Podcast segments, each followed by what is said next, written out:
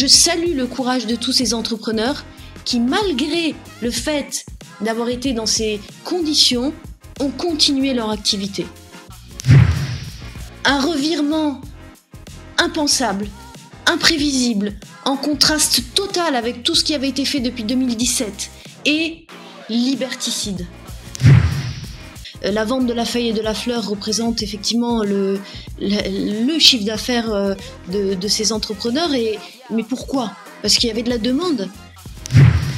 C'est d'autant plus impensable, c'est d'autant plus énervant pour, euh, pour des, enfin, des avocats et toutes ces personnes qui, qui, sont dans, ce, dans cet univers, univers depuis 2017 que ces personnes se sont réveillées dans cet état alors qu'elles payent une TVA à l'État français. C'était inconcevable de pouvoir accepter une telle situation et une telle hypocrisie. Qu'à partir du moment où on a des droits et que on a des avocats, nous les avocats, on a l'obligation de mettre tous les moyens à disposition de nos clients pour mener leur combat.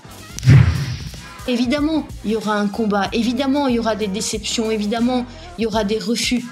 Mais c'est un droit et, un droit s'exerce. Parlons Cana, le podcast des acteurs du cannabis légal vous donne rendez-vous bientôt avec un nouvel invité.